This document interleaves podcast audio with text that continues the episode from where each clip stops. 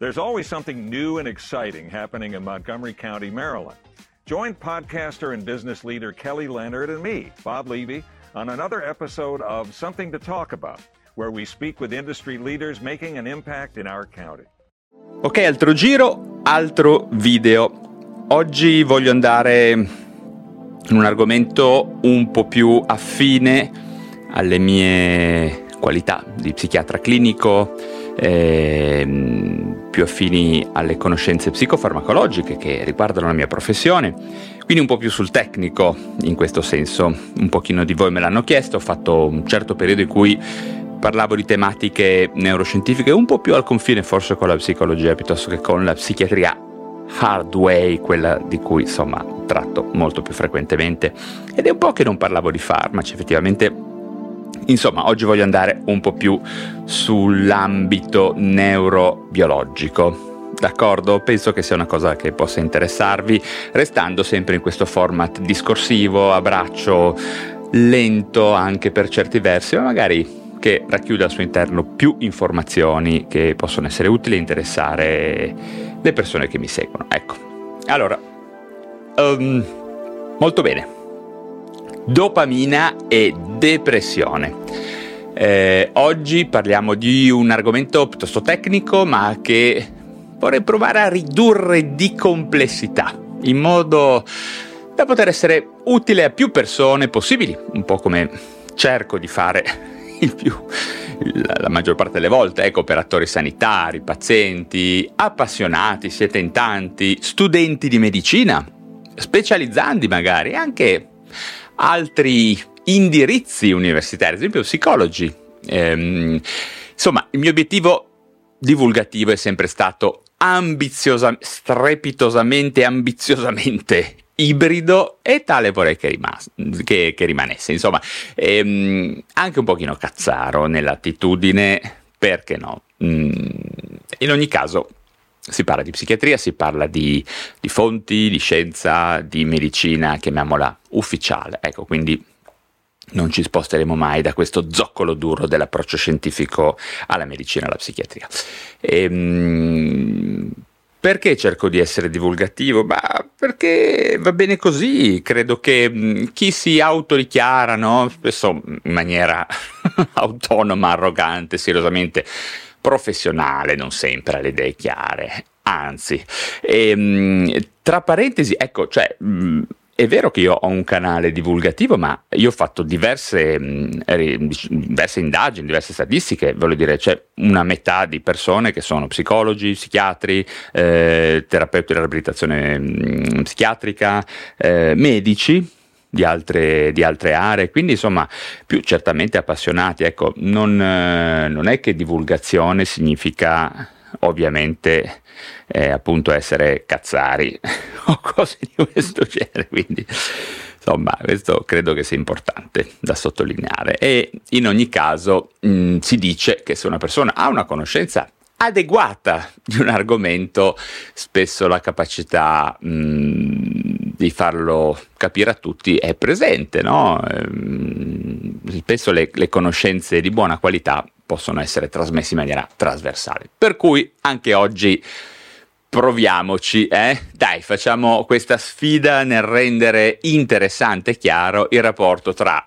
la dopamina e le varie, alcune dimensioni della depressione, le sue manifestazioni cliniche, eh, anche la comprensione delle, della sua neurobiologia e delle terapie. Insomma, argomenti in apparenza molto tecnici, ma che sono sicuro che si possano um, comprendere, possono essere compresi da tutti, perché in questo caso, scusate ancora una cosa, spesso quando la psichiatria è affrontata in maniera, mm, diciamo, chiara, eh, piana, è un pochino come quando mh, mm, ti occupi di imparare a guidare, ecco, non tutti sanno esattamente cosa c'è nel cofano e come funziona il motore, tanto per intenderci. Spesso neanche chi ti fa l'esame sa esattamente cosa c'è sotto il cofano nel motore, ok? Alle volte ci sono dei, dei, dei, dei candidati all'esame di guida che ne sanno di più di chi fa l'esame, spesso, specialmente gli appassionati, ecco. E, ehm, mh, spesso è sufficiente avere le informazioni di come si guida, come, cosa serve le, le marce, i freni, il cambio, sapere bene queste cose qua. Ecco, queste sono indubbiamente informazioni magari più semplici, ma che spesso sono le più importanti, che sono utili ai fini pratici della professione dello psichiatra, ai fini pratici della comprensione della psichiatria, della psicofarmacologia e delle neuroscienze alla popolazione laica, agli operatori non super specializzati in questo senso. Ecco, questa è un'altra specifica che ci tengo a fare. Mm? Ok, e ehm, perché dopamina e depressione? Beh, eh, per varie ragioni, anche perché il neurotrasmettitore dopamina è sulla bocca di tutti, spe- specialmente sulla bocca di chi non sa una mazza. Eh, è molto in moda, ultimamente ne parlano tanto. No? C'era stato mh, tutta l'epoca, gli anni 90, della serotonina, adesso insomma, sono un po' dimenticata. E Comunque adesso ne parlano prevalentemente eh, appunto per i suoi rapporti magari con le dipendenze, il sistema di reward, molti ne parlano in maniera modaiola eh, per le questioni di neuromarketing, eh, per proporvi corsi allucinanti di super fuffe che vi spiegano come indurre risvegli dopaminici nei, nei clienti e negli utenti e nel, nel, pubblico per vendere cose, insomma, e poi oltre a una serie di altre derive distopiche della nostra società. E, e appunto, come vi dicevo, anche i suoi i colleghi, eh, addirittura mm, un tempo più famosi, mh, mm, intendo specialmente la serotonina, ma anche la noradrenalina, ehm, insomma, ehm, che poi erano partner in crime, no? per così dire, delle moderne teorie sulla depressione, hanno tolto davvero per molti anni un pochino la scena la dopamina, che in campo neuropsicofarmacologico è maggiormente associata a, eh, più che alla depressione ad altri disturbi, magari alla psicosi, alla schizofrenia, al morbo di Parkinson in ambito eh, neuro, neurologico, neuropsichiatrico. Eh. E questa ostracizzazione della dopamina dal campo della depressione clinica ha senza dubbio anche favorito farmaci maggiormente orientati al blocco del reuptake della serotonina e della noradrenalina. No? In questo senso anche le aziende farmaceutiche hanno contribuito ed ecco che appunto ritorniamo alle famose questioni degli anni 90 in cui sembrava che la depressione fosse coincidesse con una deplezione nella fessura eh, sinaptica di serotonina, anzi disregolazione della serotonina, cioè queste cose qua. Ormai nessuno psichiatra sano di mente ti dirà eh, mai che la, la tua depressione è legata allo squilibrio di un singolo neurotrasmettitore. In medicina non c'è nulla, nessuna poche patologie sono collegate a squilibri di singole specie chimiche o di singole ehm, cause, no? eh, quasi ogni cosa in medicina multifattoriale. Ecco, questo ovviamente è stato spinto molto dalle aziende farmaceutiche che quando avevano gli SSRI, quindi i farmaci inibitori dell'uptake della serotonina, beh, di quello volevano parlare, quindi sono partiti con un battage anche a livello mediatico, in modo tale che alcuni opinion leader, magari medici, appunto professori che dovrebbero, avrebbero dovuto saperne più di altri, pilotati con dei joystick, no, come delle marionette, andavano sul Time, sul Newsweek, su, eh, su mille riviste internazionali e italiane a dire la minchiata della serotonina, che ovviamente è coinvolta nella depressione, ma è chiaro, ma eh, si parla di ehm, sistemi eh, molto più complessi, no? quindi ripeto, erano spinte di marketing, eh? ricordiamoci, quindi hanno, fatto, hanno poi portato come rimpallo articoli che dicono che la serotonina non c'entra niente con la depressione, che è un'altra puttanata ovviamente, cioè eh, la, insomma il sistema è complesso eh, e purtroppo se è stato semplificato allo estremo è stato colpa anche di noi psichiatri, in particolar modo di quegli scienziati che andavano a parlare, se stimolati dai giornalisti e favoriti dalle aziende farmaceutiche, di cose prive di senso. Eh, tanto per chiudere l'argomento in maniera tranchant. Bene, ehm, nel mentre, eh, fatemi un po' ri- ri- riordinare le idee, ehm, per tutti gli anni 90 e parte del 2000 i ricercatori di base eh? chi si occupa di ricerca di base, che sempre meno sono medici purtroppo, eh? Sempre più sono neurobiochimici, sono fisici, sono esperti di dati, big data e cose di questo genere. Comunque, mentre appunto gran parte del 90 e parte del 2000 fino ad oggi, eh, la, la, medicina di base, la, la scienza, le, scienze, le hard science hanno continuato a indagare il ruolo centrale del sistema dopaminergico eh, mesolimbico nel controllo delle funzioni motivazionali, dei comportamenti adattativi, hanno accumulato sempre maggiori evidenze tra, mh, mm, eh, eh, di, di, correlazione tra una ipofunzione dopaminica e alcuni sintomi specifici della depressione, no? che vedremo tra poco.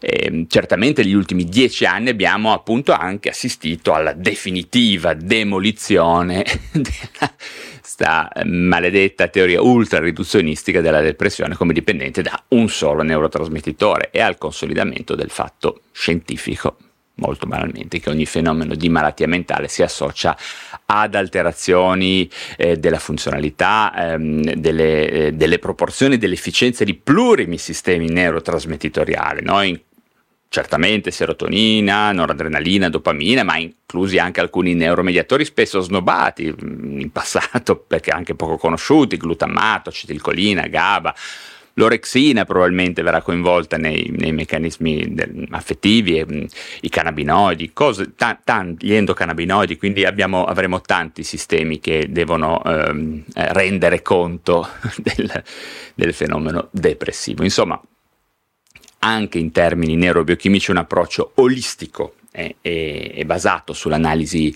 di diversi e numerosi processi disfunzionali articolati tra loro in maniera complessa, no? è, è, importante. Mm, numerosi processi disfunzionali che sono probabilmente tanti quanti magari scopriremo sono i singoli pazienti, no?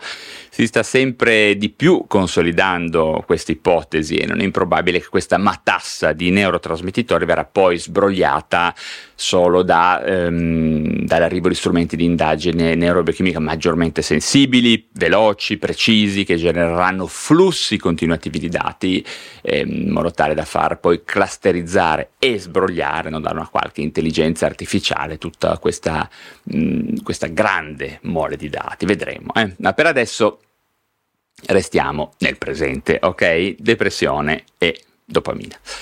In questo contesto, ehm, in cui proverò a tenere semplice e comprensibile il discorso, dovremo più che altro discutere i collegamenti tra funzionalità dopaminica, ehm, anedonia, quindi difficoltà a provare piacere delle cose che si fanno, deficit sociali, rallentamento psicomotorio, ehm, alterazione della motivazione, insomma di un cluster particolarmente delicato della depressione, che è quello dell'inibizione psicomotoria e del piacere. Eh, potremmo iniziare proprio dalla descrizione ehm, tipica, classica, arcinota del coinvolgimento di diversi sistemi neurotrasmettitoriali, cioè serotonina, noradrenalina e dopamina, nelle diverse manifestazioni dei sintomi depressivi, che poi spesso sono anche quelli che mh, portano gli psichiatri se, se, vengono conosciuti bene, a una scelta del farmaco anche in relazione poi alla, alle collateralità di un farmaco. Quest, queste, queste, conoscenze più gli effetti collaterali sono quelli che portano a scegliere un farmaco, ma ho fatto dei video e degli articoli su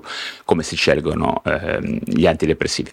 In pratica comunque per essere molto, molto pratici la depressione si basa su un quadro clinico complesso che comprende vari eh, gruppi di sintomi affettivi, cognitivi, motori, somatovegetativi un quadro complesso. In quest'ottica le eh, diminuzioni di concentrazione ad esempio della serotonina nello spazio sinaptico, corrisponderebbero, eh, vengono tradizionalmente fatte corrispondere a sintomi d'ansia, l'insonnia, eh, l'alternanza mh, mm, un po' misteriosa fra inappetenza o iperfagia, discontrollo alimentare, insomma diciamo. E, mh, invece la noradrenalina e i suoi squilibri avrebbero più a che vedere con alterazioni della vigilanza, dell'attenzione, alterazione dell'apprendimento, certamente nuovamente possibili sintomi d'ansia, più o meno allo stesso modo di come avviene con la serotonina. Invece il cluster sintomatologico connesso allo squilibrio dopaminergico ha a che vedere con sintomi che alle volte vengono un po' sottovalutati, anche in fase di studio clinico del caso o a livello di risoluzione del quadro clinico. Mi riferisco alla, ad esempio, alla riduzione dell'iniziativa psicomotoria, alla motivazione, all'anedonia, come abbiamo detto prima, eh, alla perdita di piacere per la sessualità, ad una riduzione di passione per la vita, potremmo dire, eh, che molto spesso è, è presente. E tutto questo scenario spesso residua proprio quando il clinico ritiene spesso a torto no, di aver guarito lo zoccolo duro della patologia depressiva, ovvero quando il paziente lamenta di, mm, di stare meglio, ma di non avere più comunque piacere per la vita, di non essere connesso con la vita, di non essere come prima, che è un problema eh, delicato, no? quello mh, mm, del, del delicatissimo rapporto che c'è fra depressione e felicità probabilmente la psichiatria non è eh, un'area della medicina che si occupa della felicità delle persone, nel senso di realizzazione personale, diciamo, mm, quindi di re- realizzazione del mondo.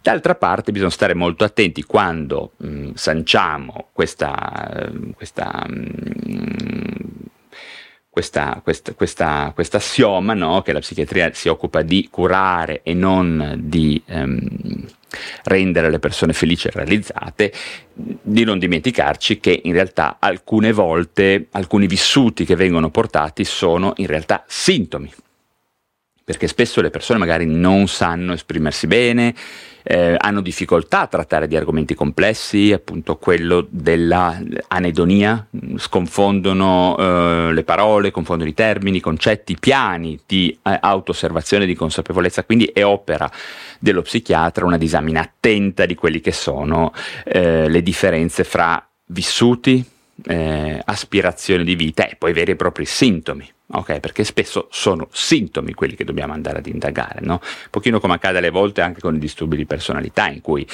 un tempo erano tutti borderline, adesso forse abbiamo capito che borderline, disturbi di personalità borderline veri ce ne sono probabilmente pochi, ma spesso sono quadri attenuati di alterazioni fasiche del tono dell'umore, quindi ciclotimia, bipolarità molto blanda, oppure ADHD, oppure neurodivergenze disadattate all'ambiente, quindi abbiamo dovuto rivedere molte questioni. Quindi è vero che la psichiatria non si occupa di rendere le persone felici, ma piuttosto di curarle, ma in alcuni casi alcuni vissuti esistenziali come quelli dell'anedonia, eh, della mancanza di motivazione, cose di questo genere, hanno a che vedere con dei sintomi eh? e spesso è vero che la depressione risulta magari parzialmente o anche quasi completamente guarita, ma la, il permanere di questi sintomi residui sono molto molto eh, problematici e non rendono soddisfatta la persona, che riconosce spesso di stare meglio, ma non così bene, non come prima. Ecco, proprio in questo senso che eh, appunto la eh, psicofarmacologia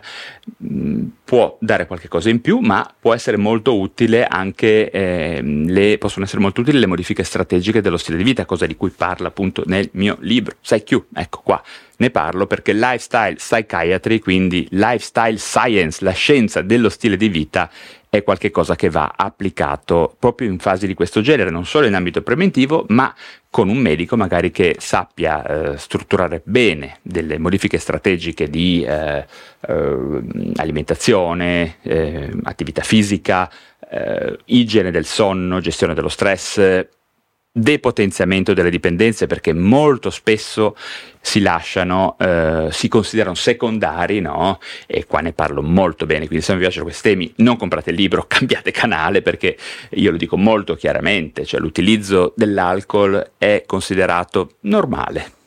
Eh, chili di caffè sono considerati normali Uh, imbottirsi di zuccheri, uh, uh, il sovrappeso è normale, Li, le diete ipercaloriche sono normali, è tutto normale, è tutto normale finché è in accordo con le leggi del marketing, finché qualcuno ci vuole vendere qualche cosa che ci faccia male peraltro. Fatevi un, un regalo, prendete, andate a comprare informazioni di valore per la vostra salute, questo potrebbe essere qualche cosa da fare, eh? quindi cercare di ottenere informazioni utili per andare contro a questa normalità connessa degli stili di vita veramente sbagliati, disastrosi, eh, che spesso hanno un significato altrettanto mh, utile e efficace quanto aggiunte psicofarmacologiche, che per carità è il mio lavoro, mh, parlo, faccio quello nella vita, però faccio anche una persona che eh, il mio ruolo è anche quello di andare a suggerire stili di vita adeguati e strategicamente orientati al miglioramento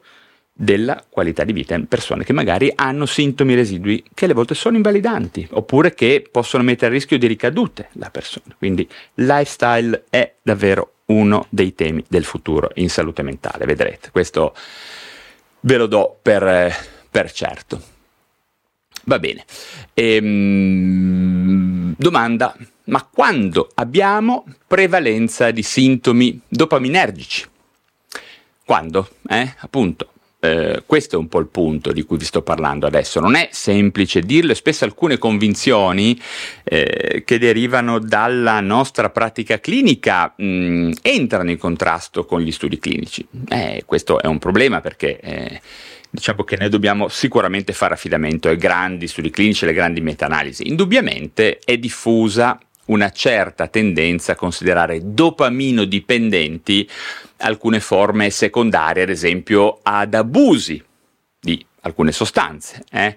Io includerei anche alcol e caffè a livelli non eccessivi, ma senza dubbio cocaina e anfetamine per stare nelle, nei grandi abusi. No? Ehm, quindi certamente l'alcolismo vero e proprio comporta stati depressivi con evidenti caratteristiche di perdita di desiderio, piacere, motivazione. Sicuramente molte forme di depressione bipolare hanno aspetti residuali eh, fortemente inibiti e vitalizzati. Emergono, si mantengono e spesso residuano con questo genere di aspetti di inibizione e di vitalizzazione, come si dice della depressione, ma questa, ripeto, non è una regola, è solo un'osservazione che però è spesso presente tra colleghi, si parla mh, tra di noi di questo e quando si appro- affronta la depressione da questa prospettiva, bisogna dire che spesso poi si riesce sia a risolverla prima, meglio e soprattutto cercando di evitare ehm, i sintomi residui, che quelli dopaminergici sono spesso presenti. Mm?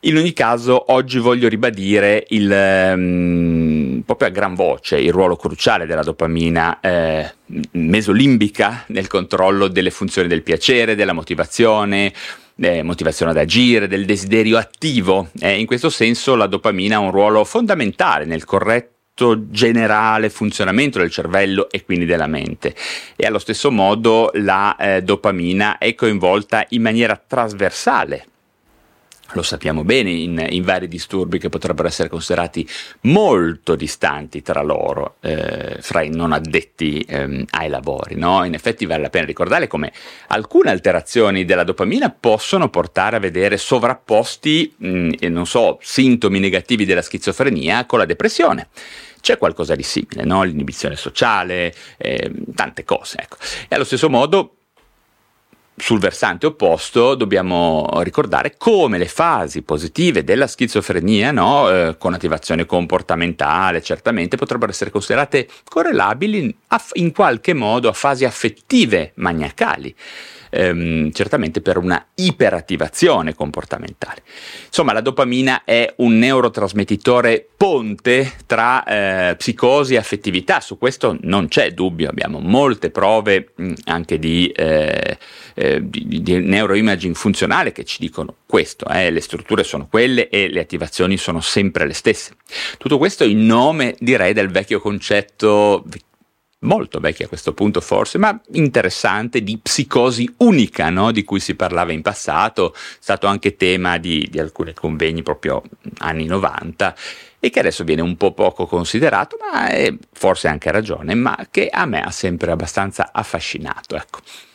Eh, per noi psichiatri, ad esempio, risulta sempre, eh, passando all'aspetto psicofarmacologico, cercando di vedere quali sono i correlati psicofarmacologici di questo discorso, no? eh, dicevo, mh, ai psichiatri ha sempre affascinato l'azione di un farmaco come l'amisulpride, che a bassi dosaggi 10 mg, 25 mg, anche mm, poco di più, eh, inibisce proprio la ricaptazione della dopamina e ne aumenta quindi i livelli nella fessura sinaptica. Se invece aumentiamo la posologia eh, in senso più antipsicotico, quindi salendo 400, insomma 300-400 mg in su, si manifestano effetti di inibizione del rilascio di dopamina, quindi di antagonismo con effetti sui sintomi positivi della schizofrenia e sulla mania.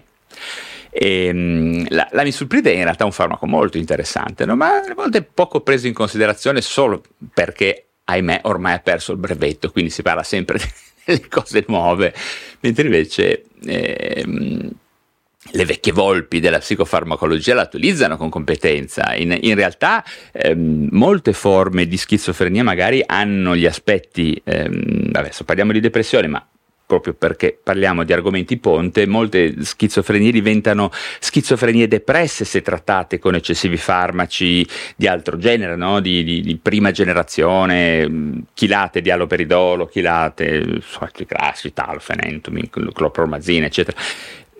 L'amisulpride è un farmaco che se funziona bene in monosomministrazione è veramente interessante ed è alle volte molto molto utile anche in eh, depressioni che si abbiano sospetto di essere depressioni bipolari con queste caratteristiche inibite, eh, vitalizzate, cose di questo genere. Quindi ehm, eh, ma parliamo un pochino più in generale eh, mh, di, di, di quale, quali siano i ruoli della dopamina no? eh, in questi campi eh, complicati della depressione, no? che sono quelli del desiderio, della pulsione e in generale della capacità di provare piacere. Infatti abbiamo nette evidenze che mh, dicono come i neuroni dopaminergici che originano nell'area ventrotegmentale e che proiettano verso il nucleo accumbens eh, possiedano un ruolo determinante nella spinta spinta ad agire e in tutti i meccanismi di ricompensa e di dipendenza anche. Infatti droghe, ehm, ripeto, cocaina, anfetamina, ma molte altre, alcol, sesso, particolari forme di cibi, no? c'è tutto il discorso del bliss point, di quelle combinazioni di macronutrienti eh, che rendono i cibi particolarmente appetibili e dipendentogeni, alzando il, il, il livello, no? l'offset del nostro, della nostra stimolazione, quindi saturando le nostre capacità eh, dopaminiche, hanno proprio la capacità di stimolare con particolare efficacia il rilascio di dopamina proprio nel nucleo accumbens, come nucleo simbolo di questo sistema.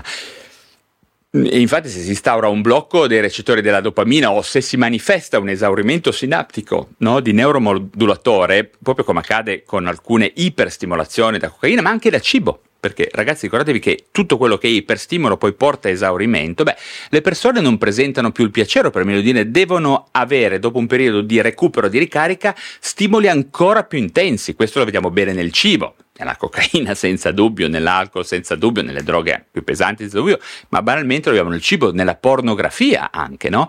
Mm, o meglio, le persone sono consapevoli del fatto di essere anedoniche se non vengono sovrastimolate, di, quasi, di essere quasi anestetizzate, di aver avuto una sorta di saturazione, incapaci di provare piacere in maniera normale a quel punto. Abbiamo dei modelli sperimentali che utilizzano, mm, questo è in effetti interessante, la, la ossidopamina o anche 6-idrossidopamina per valutare gli effetti della perdita di sensibilità dopaminica a livello proprio dei sistemi del reward. Ehm, l'ossidopamina è un prodotto neurotossico di fatto che è in grado di danneggiare i neuroni dopaminergici del cervello. Quindi in questi modelli sperimentali no, che in passato sono stati applicati, ahimè, a molti animali, poverini, per studiare tutte queste funzioni, sono compresi anche come sintomi di inibizione sessuale. Eh, ecco, questo è un altro tema molto importante. L'inibizione sessuale tipica eh, della depressione eh, dipendevano in gran parte dalla dopamina. Eh?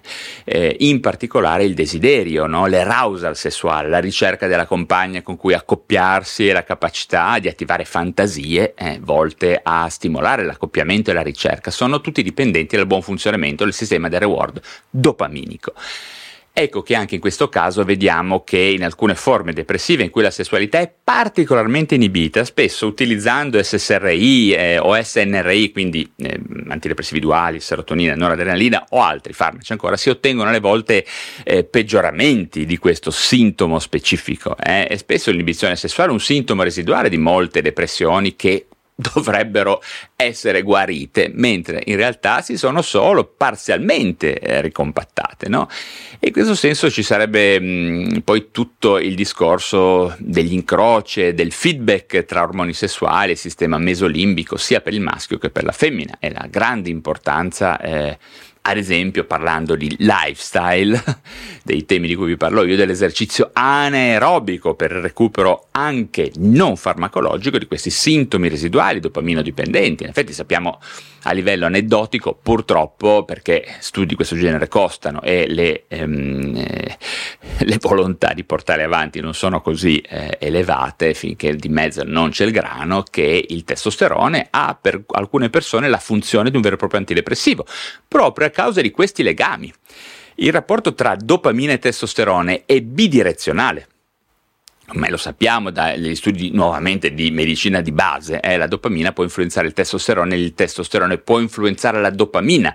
Nei maschi un'area cerebrale importante per la funzione sessuale è l'area preottica mediale. Ci sono molti studi che indicano come la somministrazione di agonisti della dopamina, che aumentano la funzione della dopamina nell'area preottica mediale degli animali da esperimento, come sempre, possono determinare anche un aumento dell'attività sessuale. Eh. Altri studi osservano, ad esempio, che i ratti, ehm, i topi da laboratorio maschi castrati, non mostrano alcun interesse all'attività sessuale e non rilasciavano dopamina proprio nell'area preottica mediale. Poi, dopo l'iniezione di testosterone, gli an- cioè ripristinare l'ormone sessuale, gli animali castrati erano poi in grado nuovamente di avere rapporti sessuali e mostravano parallelamente un, un aumento aumento del rilascio di dopamina nell'area preottica mediale. Tutti questi studi dimostrano come la dopamina sia importante fondamentale per la libido e come il testosterone ne regoli il rilascio nell'area preottica mediale. Eh?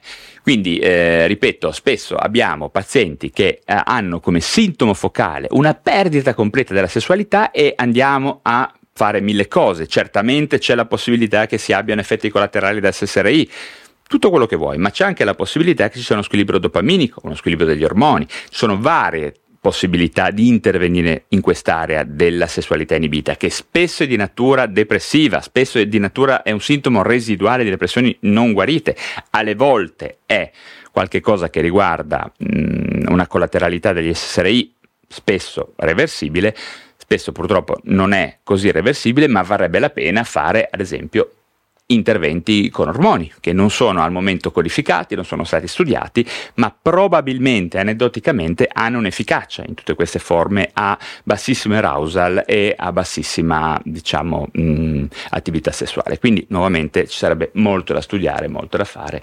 Peccato che stiamo parlando di campi in cui ci sia poca, poco grano che gira. Eh? E Va bene, eh, ma arriviamo anche ad alcune considerazioni psicofarmacologico più dirette, un po' più tecniche, spero adesso di non diventare incomprensibile, anche se cerco di essere cazzaro, però diciamo che la cazzaraggine eh, spesso non, mh, mm, non controbilancia l'eventuale presenza di tecnicismi eccessivi, cosa che come vedete non sto mettendo in atto, credo, spero. Eh, in effetti mh, mm, in passato, eh, comunque parlando di dopamina, di antidepressivi, di psicofarmacologia, l'obiezione più frequente all'ipotesi dopaminergica della depressione era che molti antidepressivi clinicamente efficaci comunque eh, la maggior parte di questi inibiscono il reuptake della serotonina e della noradrenalina. Questo è un dato di fatto e, e questo è corretto sul piano logico, però dobbiamo ricordarci che questo blocco della eh, ricattura di serotonina e noradrenalina avviene quasi immediatamente dopo l'inizio della terapia. Questo lo sappiamo dagli studi neuro, di neurobiochimica, eh, di mh, mm, biochimica molecolare. Mentre però gli effetti clinici si manifestano spesso dopo due, quattro, anche otto settimane dall'inizio della cura. In questo senso ormai abbiamo, oltre a vari altri meccanismi, tutto quello che è down regulation, un sacco di cose, ecco, ma eh, abbiamo una ragionevole sicurezza rispetto al fatto che anche gli antidepressi- antidepressivi SSRI o SNRI e anche altri eh, antidepressivi hanno la capacità effettivamente di aumentare la trasmissione dopaminergica a livello del nucleo accumbens. Questo accade anche e soprattutto, ad esempio, con i triciclici o con la miansierina, con un sacco di, anti, ah, con un sacco di antidepressivi. In ogni caso, tutti gli antidepressivi poi hanno la capacità, mh, e questo lo sappiamo, di potenziare gli effetti di sostanze d'abuso, dopamina agoniste come la cocaina e l'anfetamina, peraltro con pericolosi effetti collaterali, e questo nuovamente a riprova che ehm, non solo l'attività eh, di reuptake è importante, ma abbiamo anche attività collaterali che poi alla fine arrivano spesso nel potenziamento dei circuiti della dopamina mesolimbica. Eh e, e in particolare questo potenziamento dopaminico riguarda eh, solo i recettori di 2 del nucleo accumbens che guarda caso appunto hanno a che vedere con comportamenti come tradizionalmente vengono studiati avere a che fare con comportamenti come la spinta all'attività esplorativa dell'ambiente, quindi di ricerca, di desiderio, di eh, pulsione, di di atti proattivi, eh, eh, attività comportamentali proattivi studiati nell'animale da esperimento, ma che poi ragionevolmente sono presenti anche nell'essere umano.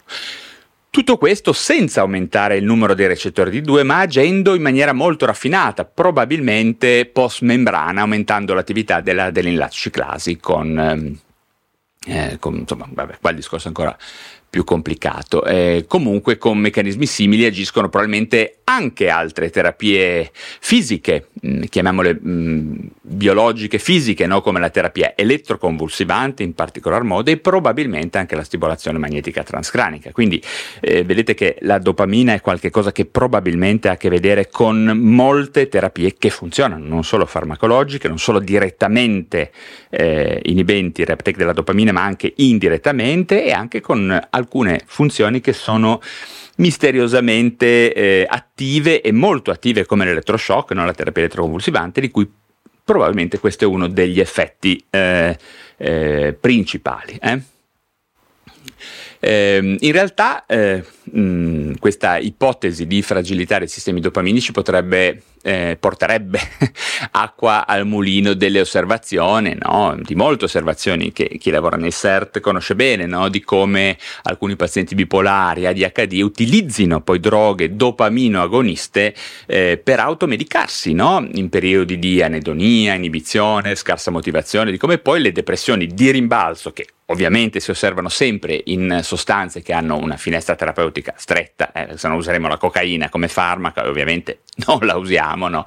Eh, però ehm, queste appunto depressioni di rimbalzo quasi sempre derivano da, poi da un'ulteriore compromissione dei sistemi dopaminergici mesolimbici.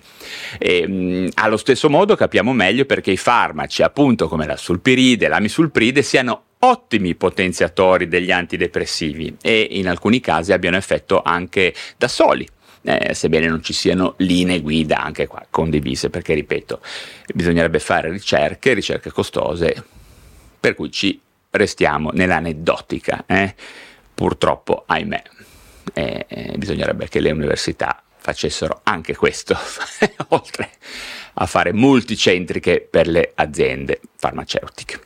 Ehm, eh, in particolare, beh, insomma, per finire, direi che comunque vale la pena eh, segnalare mh, mm, una molecola, un farmaco in questo ambito che è il bupropione, eh, che come, come, prototipo è in realtà unico esemplare sul mercato della classe degli inibitori della ricaptazione della noradrenalina e della dopamina.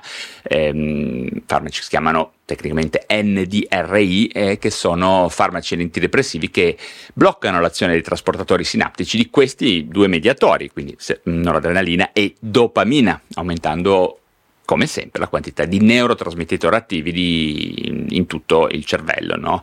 In particolar modo anche nel nucleo accumbens e guarda caso alcuni utilizzi off-label del bupropione appunto includono la depressione bipolare, spesso ad alta componente chiamiamola dopaminica, il trattamento della dipendenza alla nicotina, la depressione stagionale e addirittura evidenze per l'ADHD, anche se non certamente a livello dei veri psicostimolanti come atomoxetina e metilfenidato. Comunque, in maniera simile può avere senso e spesso viene anche usata in questo senso off-label.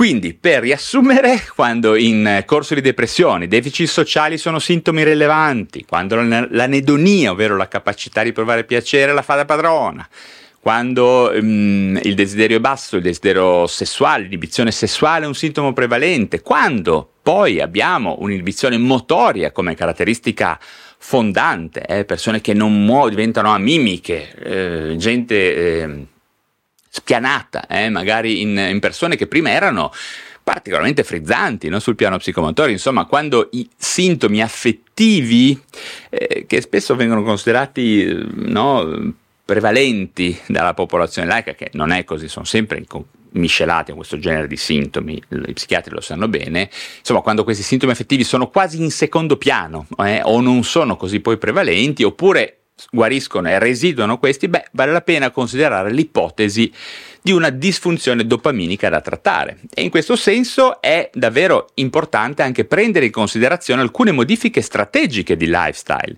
sia sul piano alimentare che su quello dell'attività fisica, graduale e mediata da coach. Sappiamo che in alcuni casi può essere fatta anche in fasi, non dico super acute, ma ad esempio residuali sì. Eh?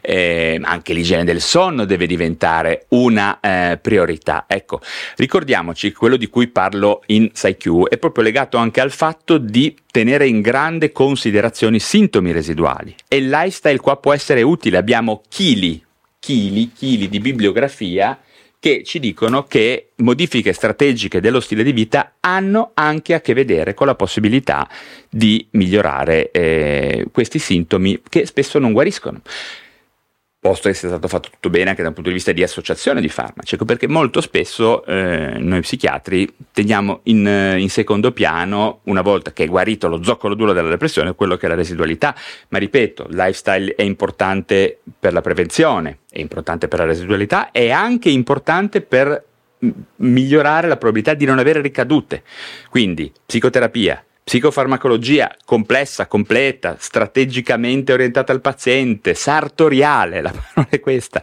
E poi unite anche eventuali elementi di lifestyle ehm, che ad esempio recentemente abbiamo l'emergere di figure che sono le, i, terapeuti della, i terapeuti e le terapeute della riabilitazione psichiatrica Beh, che direi che sono proprio loro che dovrebbero lavorare in questo senso e c'è tanto da fare nella popolazione. Eh? È molto importante muoversi in termini di stile di vita, lifestyle science, ricordatevelo. Bene, eh, allora direi che eh, anche oggi siamo raccontati molte cose mm, e come vi consiglio sempre, ecco sempre vi consiglio, andate sempre a dare un'occhiata alla sezione bibliografica dei miei post, magari sul blog dovete andare su valerorosso.com oppure ancora ripeto, vi ricordo che alla fine di PsyQ avete mm, una sezione finale molto estesa con centinaia di riferimenti bibliografici di valore con cui approfondire vari temi inerenti ehm, diciamo, alla salute mentale, vari disturbi mentali, inclusi i rapporti tra depressione e sistemi dopaminerici nel cervello, così come tutti i consigli sui cinque pilastri del lifestyle, della lifestyle science, no? ovvero dello stile di vita applicato in medicina e psichiatria. E, ehm, eh, è molto importante. Andate a cercare sempre le fonti. C'è una cosa che vi interessa, vi incuriosisce, vi, qualcosa che vi ho detto vi è rimasto dentro, vi ha acceso una campanella, andate a metterla in crisi, andate a cercare pareri a favore, pareri contro. Costruitevi se, se siete operatori sanitari è fondamentale ed è fondamentale andare a vedere linee guida. Se non siete operatori sanitari, andate a mettere in crisi qualunque cazzone come me che vi parla di medicina sul web, perché è fondamentale a farsene un'idea approfondita. Quindi imparate ad andare a vedere le fonti, andare a essere curiosi, a spulciare, magari a leggervi qualche articolo. Molti articoli sono scritti in maniera davvero, come dire, non così incomprensibile per una persona di buona cultura. Eh? Provateci, eventualmente potete chiedere delle cose al vostro medico. Eh? Metterlo un po' in crisi, poveri medici che siamo già sufficientemente in crisi. Eh? Comunque eh, risorse di approfondimento da parte mia ne avete molte, avete tutto questo canale YouTube, il canale, la parte per abbonati, avete il mio blog, avete il podcast se vi piace ascoltarlo sto la doccia, ehm, quindi vari ste- sistemi, eh, molti, alcuni a pagamento, ecco, fra quelli a pagamento certamente il mio Rubus IQ, eh, inoltre sappiate potete trovare però anche dei due miei videocorsi che ho fatto con degli esperti e degli amici, sia con Gennaro Romagnoli, eh, Brain Restart, ma anche un microcorso gratuito, un mini corso gratuito, Mind Fitness, eh, così come con Alessandro De Concini dove ehm, uscirà se non è già uscito, a seconda di quando vedrete questo video, il corso assieme, non so se dirvi come si chiama, in realtà ve l'ho già detto ogni tanto nel video. Va bene, comunque insomma ci sono anche dei videocorsi in cui potete approfondire gli aspetti di lifestyle insieme a me, ma ripeto, sappiate che trovate tutto gratuito, un po' più magari sparso qua e là, i corsi, i libri servono per organizzare le cose, renderle più comprensibili, ma in realtà tutta la mia attività è già condivisa gratuitamente, quindi dovete solamente andare a guardarvi i video del mio canale, andarvi a vedere il mio blog e trovate tutto gratuito. Se volete poi vederli più organizzati, andate nella sezione libri oppure videocorsi, eh? Mm, su Psinel oppure su ADC Alessandro De Concini. Ok, direi che per adesso è tutto e spero davvero di esservi stato utile, di avervi portato informazioni di valore. Mm, ovviamente se ave- ci fossero richieste, domande, mi raccomando fatele giù nella sezione dei commenti, sia che mi stiate ascoltando su YouTube oppure appunto anche sul podcast Lo Psiconauta su Spotify, dove spero che lo sappiate è possibile anche commentare le varie puntate del podcast e fatelo, perché voglio dare particolare attenzione ai commenti sul podcast. Bene. Per adesso è tutto, basta. Come sempre vi sono, spero di esservi stato utile. Se lo sono stato, sostenete il canale con un like. Se vi interessa la psichiatria, iscrivetevi alla piattaforma digitale dove mi state ascoltando. Se siete dei veri super fanatici delle neuroscienze, abbonatevi al canale YouTube per avere sia per sostenere la mia attività di divulgazione, ma anche per poter partecipare ai live che farò adesso presto d'estate, ne farò un po' meno, ma adesso riprenderò a farli e, ehm, e per avere accesso a tutta la libreria eh, di live che ho fatto in passato. E in live potete farmi domande a me e ai miei ospiti e noi vi risponderemo dal vivo. Bene, un caro saluto a tutti e come sempre ci si rivede presto per parlare di un nuovo argomento.